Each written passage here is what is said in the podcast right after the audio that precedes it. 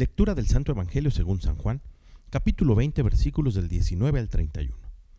Al anochecer del día de la resurrección, estando cerradas las puertas de la casa donde se hallaban los discípulos, por miedo a los judíos, se presentó Jesús en medio de ellos y les dijo, La paz esté con ustedes. Dicho esto, le mostró las manos y el costado. Cuando los discípulos vieron al Señor, se llenaron de alegría. De nuevo les dijo, La paz esté con ustedes. Como el Padre me ha enviado a mí, así también los envío yo. Después de decir esto, sopló sobre ellos y les dijo, Reciban el Espíritu Santo. A los que les perdonen los pecados les quedarán perdonados, y a los que no se los perdonen les quedarán sin perdonar.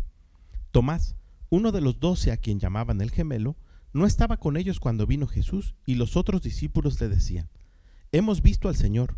Pero él les contestó, Si no veo en sus manos la señal de los clavos, y si no meto mi dedo en los agujeros de los clavos, y no meto mi mano en su costado, no creeré. Ocho días después estaban reunidos los discípulos a puerta cerrada, y Tomás estaba con ellos. Jesús se presentó de nuevo en medio de ellos y les dijo, La paz esté con ustedes. Luego le dijo a Tomás, Aquí están mis manos, acerca tu dedo, trae acá tu mano, métela en mi costado, y no sigas dudando si no cree. Tomás le respondió, Señor mío y Dios mío.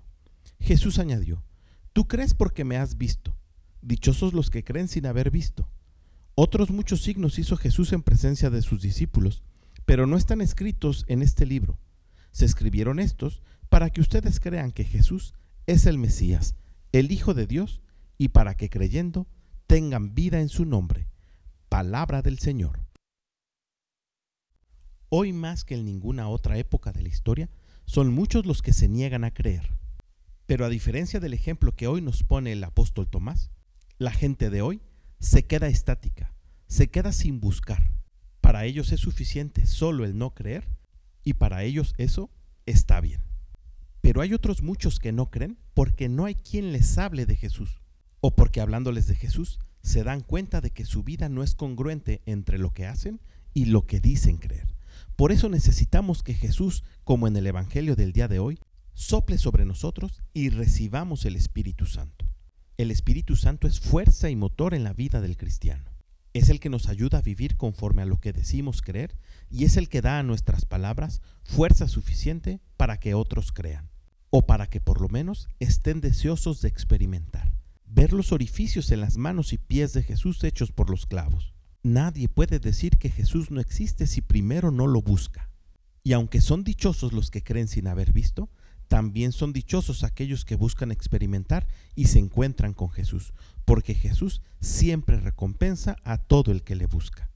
Decía San Juan Pablo II, solo se puede llamar cristiano aquel que ha tenido un encuentro de ojos abiertos y corazón palpitante con Jesús. Si este acontecimiento no ha sucedido en nuestra vida, pidámosle al Espíritu Santo que nos ayude a experimentar, que seamos valientes como Tomás y digamos, quiero tocar tus heridas, Jesús.